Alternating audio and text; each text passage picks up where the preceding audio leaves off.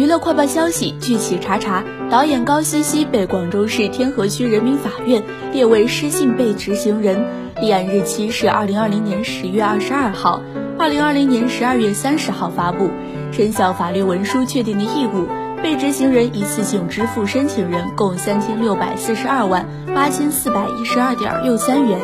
具体情形，有履行能力而拒不履行生效法律文书确定义务。高希希同时被限制高消费，多个股权被冻结。